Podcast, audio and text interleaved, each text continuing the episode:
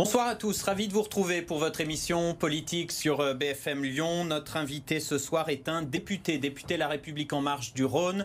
Bonsoir Jean-Luc Fugit. Bonsoir. Soyez le bienvenu, merci, euh, merci. d'avoir accepté notre invitation. Face à vous, notre expert politique, euh, Lionel Favreau. Bonsoir Lionel. Bonsoir Léo. Directeur de la rédaction de Mac de Lyon Magazine, partenaire de cette émission. D'abord, petite biographie sur vous, Jean-Luc Fugit, pour vous resituer. Vous avez été élu député en 2017 euh, sous l'étiquette La République en marche, euh, ex-socialiste. Vous aviez soutenu François Hollande avant de rejoindre Emmanuel Macron dans son aventure. Vous êtes député de la 11e circonscription du Rhône, euh, notamment les secteurs de Mornan et, de Givors. vous êtes originaire de l'Aveyron et de profession, vous êtes enseignant-chercheur dans le domaine de la chimie. Vous travaillez à l'université Jean Monnet à Saint-Étienne. Tout de suite, les questions d'actualité.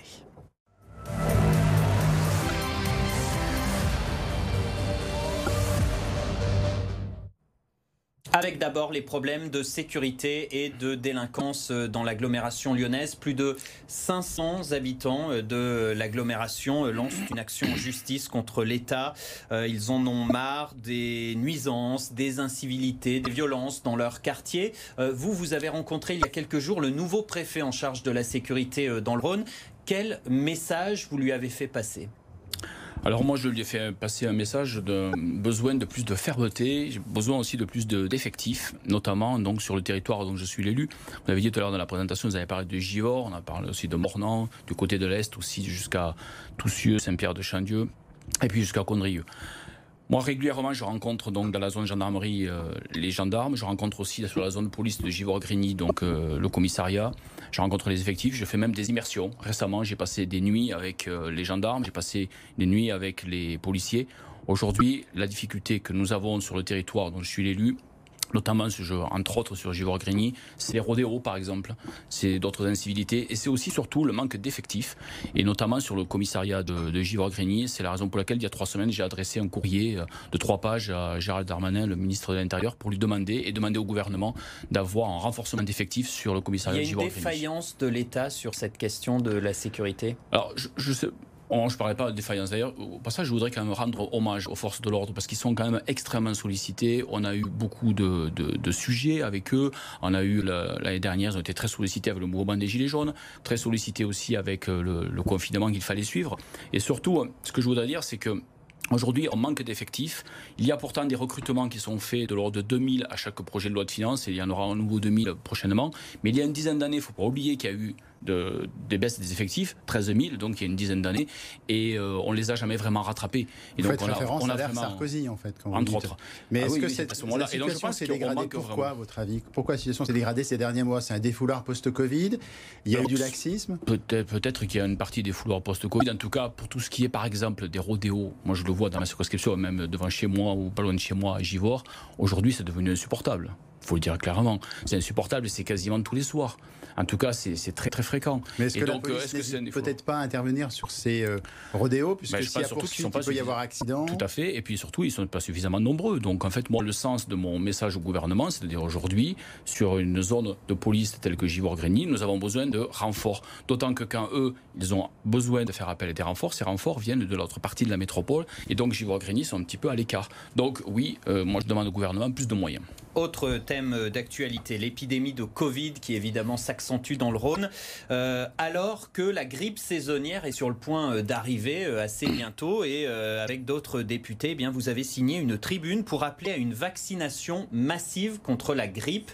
Pour quelles raisons Vous craignez le cocktail Covid-grippe c'est ça. Je pense que la cohabitation épidémique pourrait être extrêmement problématique, notamment pour euh, les hôpitaux, avec une arrivée massive, une arrivée massive pardon, de, de, de, de malades. Et euh, la semaine dernière, par exemple, j'ai discuté avec des infirmières qui sont venues me voir à ma permanence pour discuter d'autres sujets et attirer mon attention sur la problématique de la crise Covid.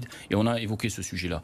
Et en effet, je pense que si aujourd'hui on se vaccine massivement contre la grippe, on va participer à aider qu'on puisse réserver, si je peux m'exprimer ainsi, nos forces, nos aides soignantes, surtout sur la, le personnel soignant, pardon, surtout sur la partie donc Covid. Aujourd'hui, je considère que se vacciner, c'est un acte citoyen pour protéger sa santé et celle des autres. Mais comment étendre cette vaccination? Alors aujourd'hui, je vois que le gouvernement a demandé beaucoup plus de doses, a commandé beaucoup plus de doses de vaccins que, que, que les années précédentes, et c'est à mieux. Mais je pense que pour arriver à l'étendre, nous, dans la tribune qu'on a signée avec un certain nombre de collègues, nous appelons les mutuelles à euh, avoir elles aussi un acte citoyen et pourquoi pas donc prendre en charge le vaccin à toute personne qui le souhaite. Personnellement, je me ferai vacciner dès que le vaccin sera Mais disponible. Mais on sait que moins ou 50% environ seulement des personnes à risque hein, qui ont le vaccin gratuit euh, se font réellement vacciner. Ça, c'est un problème. Donc, il faut faire un effort, c'est ce que vous dites. Oui, je pense qu'il faut faire un effort et il faut toujours penser aux pays qui, eux, n'ont pas accès au vaccin et qui seraient ravis, pour beaucoup de maladies, d'avoir accès au vaccin. Et donc nous avons cette chance d'avoir accès à des vaccins. Je crois qu'il faut en profiter parce qu'aujourd'hui, en attendant le vaccin du Covid, eh bien, profitons des vaccins que nous avons. Le député du Rhône, Jean-Luc Fugit, invité de Lyon Politique ce soir.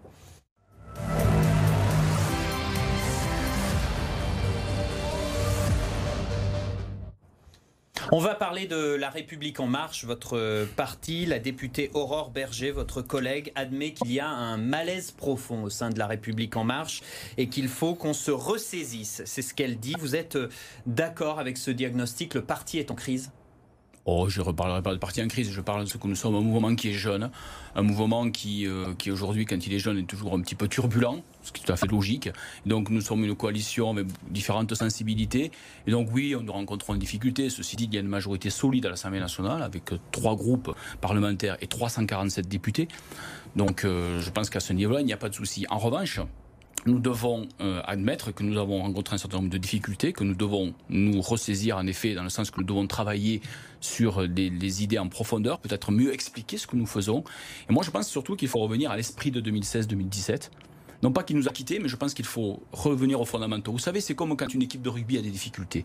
Qu'est-ce qu'elle fait? Eh bien, elle revient à ses fondamentaux. La conquête, la défense. C'est ça, et aussi le, fan de rugby. Et le papa d'un joueur euh, qui joue au loup.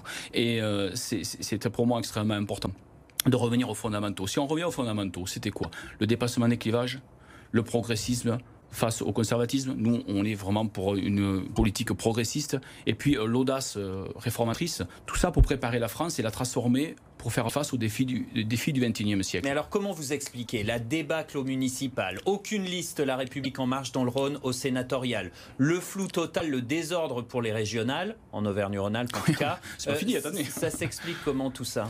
Non, je pense Ça déraille. Au, municipal, si vous faites euh, référence à la situation locale, même s'il faut aller de l'avant maintenant, et la famille s'est déchirée. Voilà, on va se parler clairement. Maintenant, ce qu'il faut, c'est se rassembler. Et pour se rassembler, il faut revenir aux fondamentaux, c'est ce que je vous disais juste avant, et ces fondamentaux, c'est l'esprit de 2017. Mais vous parlez faut retrouver. de rassembler, mais est-ce que le problème de fond du macronisme Est-ce que ce n'est pas le fait que c'est au départ un assemblage un peu hétéroclite entre des gens qui viennent du centre-gauche, vous venez de la gauche, du mhm. centre-droit, et qui au final, bon, aux premières difficultés, ces divisions qui avaient été oubliées pendant la victoire éclatent au grand jour? Non, je, crois qu'il ne faut pas voir les choses. Moi, je ne les vois pas en tout cas comme ça. Aujourd'hui, euh, il y a eu la volonté de dépasser un certain nombre de clivages. Et nous le faisons. Il suffit de regarder d'ailleurs au passage la composition du gouvernement, par exemple, et de s'apercevoir qu'il y a des ministres à des postes clés qui viennent de différentes sensibilités. L'idée, c'est de travailler ensemble sur la préparation de la France au XXIe siècle. C'est-à-dire ne pas renoncer à réformer ce pays. Et ça, aujourd'hui, vous devez préparer la France à relever les défis. Le défi climatique, le défi sanitaire, qui est extrêmement important, les défis technologiques. Et aujourd'hui, c'est ça qu'il faut faire. Mais est-ce qu'il reste encore un fonds commun? Bien sûr qu'il reste un fonds commun. C'est bien sûr, heureusement d'ailleurs. C'est bah, quoi la raison d'être de la République en marche? Bah, La raison d'être de la République en marche aujourd'hui, c'est d'avoir envie de ne pas renoncer pour transformer le pays, pour réformer. Donc c'est une certaine audace réformatrice et c'est dépasser un certain nombre de clivages et surtout euh, c'est euh, comment dirais-je euh, affronter la réalité telle qu'elle est et ne pas renoncer à réformer devant la réalité. Et donc c'est ça. Donc en fait c'est une certaine image, une certaine idée du progrès et donc, euh, c'est euh, tout simplement euh, faire en sorte de pouvoir transformer ce pays une bonne fois pour toutes. Mais Jean-Luc Fugit, on a du mal à comprendre quelles sont les idées. Est-ce que ce parti existe et peut exister en dehors d'Emmanuel Macron? Ah, alors la question que vous posez, oui, je vois bien ce que vous voulez dire, mais en fait, aujourd'hui, moi, je ne me lève pas tous les matins en, me demandant ce que dirait Emmanuel Macron à ma place. ce que je veux dire? Donc, nous travaillons sur un socle de valeurs qui est le projet que nous avons porté en 2017. Nous sommes en train de le mettre en œuvre et de le déployer et de l'adapter à la réalité économique, sociale, sanitaire que nous vivons. Et nous devons aussi maintenant préparer la fin de ce, de, ce quinquennat. Nous avons beaucoup de choses à faire avec la relance. L'argument parti jeune, est-ce qu'il n'a pas un peu vieilli? Excusez-moi, mais euh, oui. l'argument parti jeune, ça a été sorti à plusieurs reprises. Mhm. Aujourd'hui, vous avez euh, un groupe euh, avec Hubert Julien Laferrière, un député mhm. de Lyon. vous auriez pu le rejoindre, ce groupe? Ce sont des frondeurs? Vous dites qu'ils font encore partie de la majorité, mais c'est plus la majorité unie qu'on avait en 2017. Il y a des défections. Quand vous parlez de, mon collègue, enfin, il y a 347 députés dans, dans la majorité aujourd'hui. pour mon collègue qui est parti pour savoir s'il fait partie de la majorité ou pas, je vous propose de lui poser la question à lui. Moi, je ne vais pas commenter ce que font les autres. des différences, en tout cas. Exactement, et c'est bien normal. Moi, j'exprime aussi en interne des nuances, des différences, et quand on, je ne suis pas d'accord avec quelque chose, ben, je le dis. Vous voyez, il y a deux ans, quand j'ai trouvé que nous étions allés trop loin sur la réforme de la CSG des retraités, avec 37 autres députés de la majorité, eh bien, j'avais adressé un courrier au Premier ministre pour dire que je n'étais pas d'accord. Quand, au mois de mai dernier, il a s'agit de mettre en place le déconfinement. Je trouvais que sur la question du port du masque, rappelez-vous le communiqué que j'avais fait, j'étais pas d'accord avec le gouvernement. Je pense qu'il fallait imposer le masque dès le départ, dès le début du déconfinement et partout. Vous voyez, ça fait partie des choses sur lesquelles on a le droit de s'exprimer. Mais sur la question des, frondeurs, de ceux qui font défection, euh, vous les comprenez? Est-ce que vous pourriez faire pareil à un moment donné? Alors moi, je respecte donc le fait que certains donc, puissent avoir envie de, de, nous quitter, etc. Moi, je pense que quand il y a des difficultés, il faut revenir, comme je disais tout à l'heure, aux fondamentaux. J'y crois vraiment. C'était pas qu'une image rubistique pour se faire plaisir. Mais c'est quoi finalement Et ces fondamentaux, ben, c'est fondamentaux, c'est tout simplement. C'est mettre de côté ses idées pour euh, faire euh, groupe à un moment donné? Non, pas du tout. C'est pas mettre de côté ses idées. Ce que ces idées, c'est ce qui nous rassemble. Mais est-ce qu'il y a encore des valeurs qui vous distinguent de la droite et de la gauche? Bah, je pense oui, en effet. Je pense que nous sommes sur un équilibre entre. Oui, la vision que nous défendons, c'est la suivante. C'est par exemple, c'est un équilibre entre l'ambition environnementale, la pertinence économique et la justice sociale. Et il vous faut faire l'équilibre des trois. Parce qu'aujourd'hui, si vous avez, de l'ambition environnementale et que vous ne faites pas ça en relation à une alliance avec l'économie, vous ne créez pas de richesse d'ailleurs. Si vous ne créez pas de richesse, vous ne pouvez pas faire de la redistribution. Donc vous allez avoir un problème social. Donc en fait, l'exigence de ce que nous faisons, elle est extrêmement forte. Cet équilibre entre, entre ces trois dimensions, et c'est ce qui, aujourd'hui, je crois, rend la situation et rend la politique plus difficile pour nous.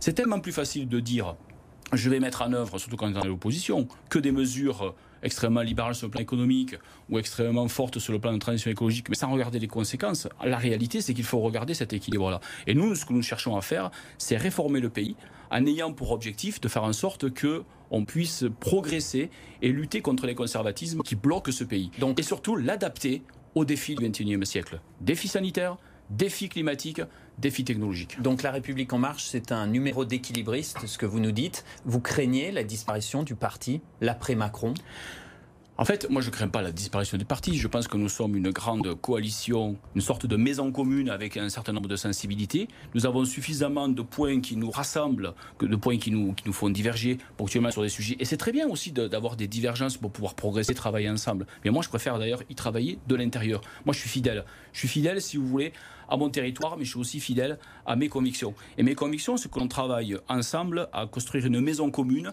élargir même cette majorité pour préparer la suite, la fin de ce quinquennat et le suivant, pourquoi pas. La République en marche qui est en crise en particulier à Lyon, vous l'avez évoqué, hein, euh, Lyon jadis le fief du macronisme, c'est peut-être symptomatique ce qui se passe. Hein. L'éclatement avec d'un côté Gérard Collomb, de l'autre un courant plus à gauche avec David Kimmelfeld. On a vu le résultat aux élections, une déroute électorale. Lyon, c'est révélateur un petit peu de la débandade pour euh, la majorité présidentielle?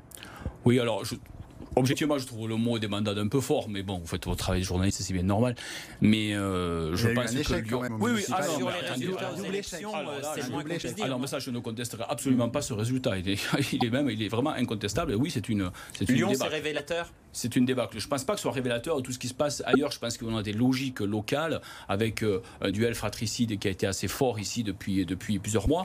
Mais je vous ferai simplement remarquer que moi, par exemple, le mardi soir, à travers une vision, j'ai travaillé avec une quinzaine de, personnes de cette notre sensibilité, donc autour des questions d'écologie, de transition écologique, donc au sein du mouvement de la République en marche, ici dans le Rhône. Moi, j'étais en visio avec eux et nous avons travaillé, nous réfléchissons sur des idées, etc.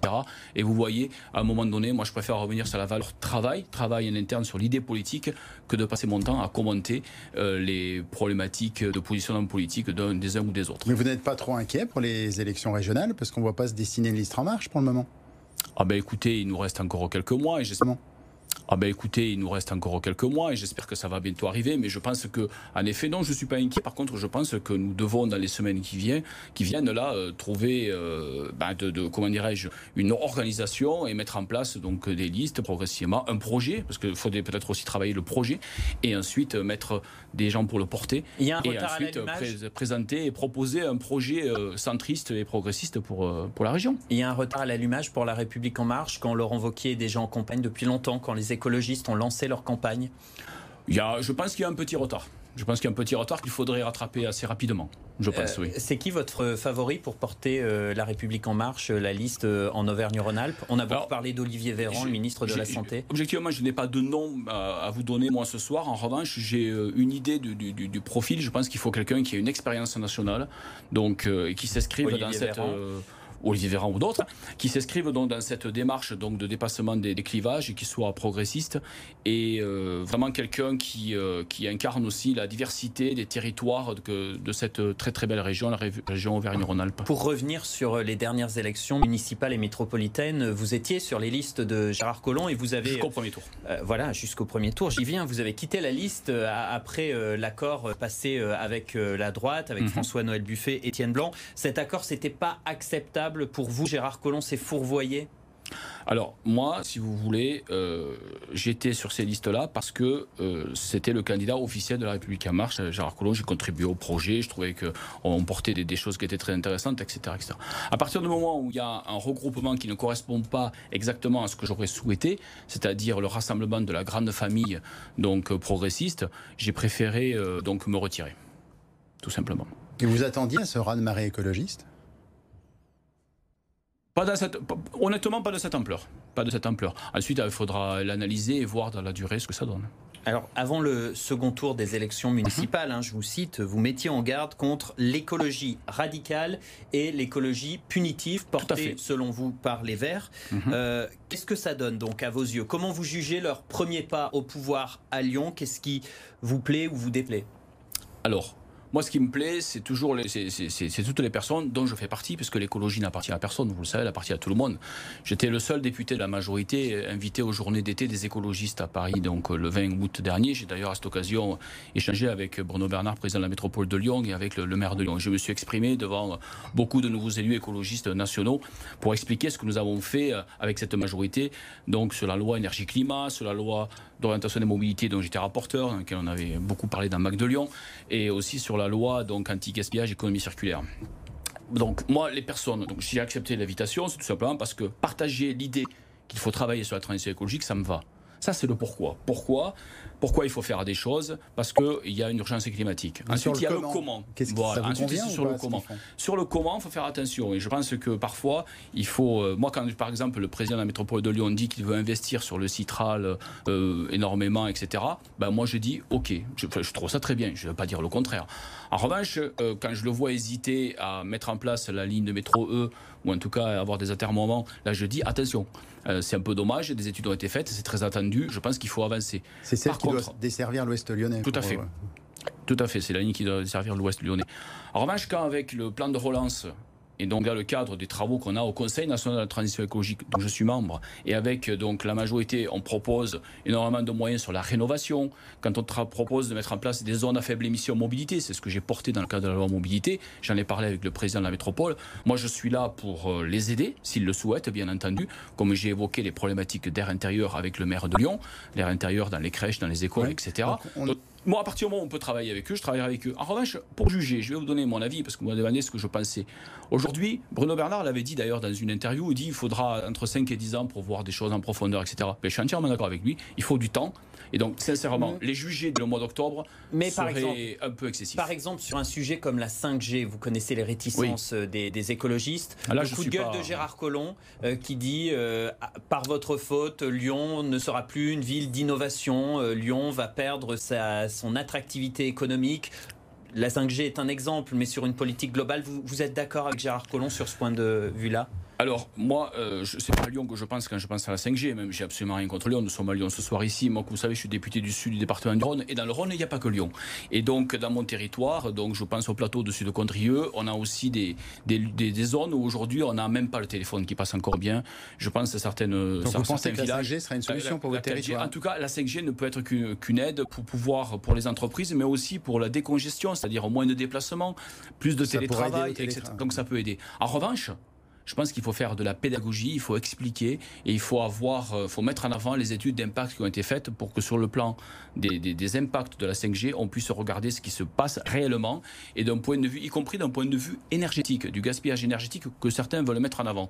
Il y a beaucoup de pays qui sont passés à la 5G. Nous, nous sommes un peu en retard. Je crains malgré tout que pour nos entreprises, ce soit un handicap. C'est la raison pour laquelle moi, je suis plutôt favorable. Mais faisons attention de prendre le temps d'expliquer et ne soyons pas sur des positions dogmatiques contre ou pour. on a compris, on a compris, Jean-Luc que l'écologie est un thème qui vous tient à cœur, oui. comme universitaire. Quand vous comme membre du Conseil national de la transition écologique. Mais est-ce que Emmanuel Macron n'a pas raté son rendez-vous avec l'écologie, avec des événements comme le départ Nicolas Hulot ou d'autres? Est-ce qu'il a un bilan? Bah écoutez, euh, je, je souviens le disant, mais en étant rapporteur de la loi d'orientation des mobilités, on a travaillé sur l'énergie climat. Écoutez, ce bilan, je l'ai présenté devant le, la fédération, enfin avec la présidente de la fédération mais est-ce qu'il y a des résultats, des actions? Bah oui, écoutez, quand vous avez un cadre législatif, vous savez, c'est comme il faut prendre le temps que ça se mette en œuvre. Aujourd'hui, quand vous faites la loi d'orientation des mobilités, quand vous donnez des outils aux collectivités pour mettre en place par exemple, une des zones à faible émission pour réduire la pollution de l'air, ces oxydes d'azote qui impactent notre santé tous les jours, bah, elles sont en train de s'en saisir, les collectivités. D'ailleurs, la métropole de Lyon le fait. Ça avait déjà été déjà voté par David Kimmelfeld, le principe, et maintenant mis en place un peu plus Mais sur d'autres sujets comme le glyphosate, c'est pas très clair la position du gouvernement Ah, bah alors sur le glyphosate, on peut en parler si vous le souhaitez, puisque si vous voulez que j'explique un petit peu les choses. Je ne suis pas membre du gouvernement, ça ne vous aura pas échappé. Moi, en tant que parlementaire, je suis un des deux rapporteurs qui suit la mission, de, la mission qui est chargée de regarder comment la stratégie du gouvernement sur le glyphosate se met en place. Je fais remarquer au passage que nous sommes le seul pays en Europe à avoir une stratégie de sortie du glyphosate. L'objectif, sortie complète en 2023, sortie partielle d'ici 2021. Ça vous semble réaliste? Ah ben oui, il y aura des annonces faites bientôt. Vous savez déjà que, enfin, je vais prendre le temps juste d'expliquer une chose. En 2016, vous aviez 300 produits autorisés et il y a une autorisation de mise sur le marché qui contenaient du glyphosate. Aujourd'hui, en 2020, il n'y en a plus que 29 bientôt 25. Et surtout, le gouvernement va annoncer euh, d'ici quelques semaines sur la recommandation, la recommandation de l'ANSES, et nous auditionnerons les ministres à l'Assemblée nationale bientôt, donc les réductions pour 2021. Mais il y a aussi des impasses. Je vais prendre un instant. L'agriculture de conservation des sols. Je vous invite à venir, par exemple, à communer sur ma circonscription, voir les agriculteurs qui travaillent en agriculture de conservation des sols. Cette agriculture où il y a un couvert végétal permanent, une agriculture vertueuse qui fixe du CO2. En rappelant que vous êtes fils d'agriculteur. Voilà, fils d'agriculteur chimiste. Et, euh, et vous pensez que c'est une population qui peut évoluer Bien sûr, mais il suffit simplement de l'accompagner. D'ailleurs, il faut les défendre aux agriculteurs, plutôt que de les montrer du doigt. Il faut les défendre et les accompagner. Et aujourd'hui, on a déjà une agriculture qui est très vertueuse, et elle le sera de plus en plus. D'ailleurs, dans le plan de relance, il y a 1,2 milliard pour l'agriculture, donc une partie pour les agroéquipements, pour justement acheter du matériel de désherbage mécanique pour remplacer le glyphosate. Donc il y a une volonté nationale à ce niveau-là. On doit l'accompagner, mais surtout, surtout, respectons nos agriculteurs. Juste pour revenir sur ce dossier du glyphosate, pour qu'on comprenne bien, Emmanuel Macron avait quand même promis l'interdiction totale. Ce ne sera pas le cas. Il y a une simple réduction. Pourquoi c'est si compliqué pour l'agriculture de sortir de cet herbicide? Simplement, déjà, ce n'était pas une interdiction totale, c'était une interdiction là où il y a des alternatives. En fait, euh, et c'était le 27 novembre 2017, le tweet du président de la République. Je le sais parce que le 27 novembre, c'est ma date d'anniversaire, figurez-vous. Donc je m'en souviens bien. Et donc, euh, c'est là où il y a des alternatives. Le travail sur les alternatives, il est fait. Aujourd'hui, il y a une évaluation qui a été faite de l'impact financier de ces alternatives en arboriculture, en viticulture, en grande culture. Et donc, nous, ce que nous préconisons, moi, ce que je préconise, c'est que dès 2021, on prenne des arrêtés en disant stop au glyphosate dans un certain nombre de cultures, par exemple la viticulture en terrain plat, par exemple les grandes cultures. Par contre, on accompagne d'un point de vue d'un point de vue financier et d'un point de vue technique. Donc, pour vous, l'objectif est atteint sur le glyphosate, c'est ce que vous non, dites Non, l'objectif est en passe d'être en partie atteint pour 2021. Ensuite, il faudra continuer à travailler pour 2023. Très rapidement, Jean-Luc Fugit, vous étiez, euh, pour revenir à un dossier local, vous étiez l'un des farouches opposants à, la 45, le projet d'autoroute entre Lyon et Saint-Etienne qui a été enterré.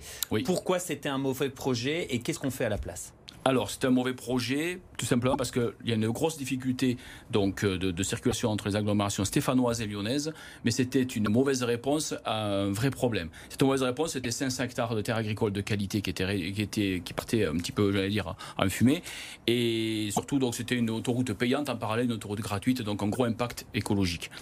Qu'est-ce qu'on fait à la place? J'ai fait inscrire dans le cadre de la loi mobilité, puisque j'en étais le rapporteur, donc que les 400 millions d'euros que l'État devait mettre sur l'autoroute seront sur les alternatives. Et ces alternatives sont en train d'être travaillées. D'ailleurs, demain, j'ai une réunion avec les services de l'État et les élus locaux pour voir où nous en sommes sur le nœud Ternay-Givors. Donc, sur le ferroviaire, il faut doubler le cadencement entre Saint-Etienne et Lyon.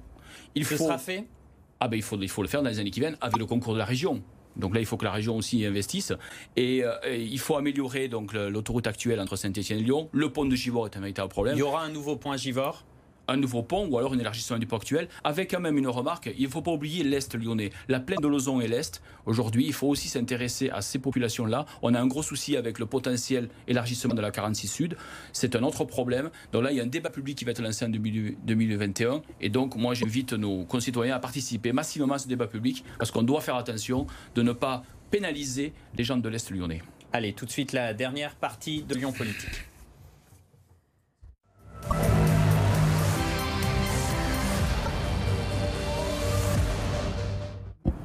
Les questions sans tabou avec des réponses très courtes, s'il vous plaît. Vous êtes né à Rodez, vous avez conservé cet accent qui fait pas très couleur locale pour un député du Rhône, mais vous en êtes fier quand même de cet accent? Ah oui, tout à fait. Mes fils se moquent de moi. Ça fait, je rassure tout le monde, 24 ans que je suis ici. Ça faisait 21 ans que j'ai été élu. Je suis à jour de mes paiements de mes impôts locaux. Je suis donc intégré. À une époque, la République avait tendance à niveler les particularismes régionaux. Aujourd'hui, on met en avant avec Jean Castex son accent. Est-ce que vous avez joué Jean Castex avant l'heure? Non, je ne permettrai pas. Par contre, j'ai un autre point commun avec Jean Castex, c'est la passion de rugby. Mais ça, je pense que vous l'aviez déjà compris. Une autre question, le pins que vous portez là sur votre veste, euh, ah, ça veut dire quoi? Ce sont chaque couleur signifie donc euh, traduit l'un des 17 objectifs du développement durable des Nations Unies. Donc euh, la lutte contre la pauvreté, la justice sociale, la problématique de la biodiversité, la préservation de l'eau, la préservation de l'air. Et donc en tant que membre du Conseil national de la transition écologique engagé pour une transition écologique en équilibre avec le développement économique, eh ben, euh, je suis plutôt fier de porter ce pin en permanence, y compris à l'Assemblée nationale, et d'avoir, je, il remplace ma cravate que je porte quasiment jamais. Très bien. Merci d'avoir été avec nous sur BFM Lyon dans Lyon Politique. Euh, Jean-Luc Fugit. Merci Lionel Favreau. Merci. Merci à vous d'avoir suivi l'émission. Rendez-vous jeudi prochain à 18h30. Restez avec nous. L'info continue sur BFM Lyon.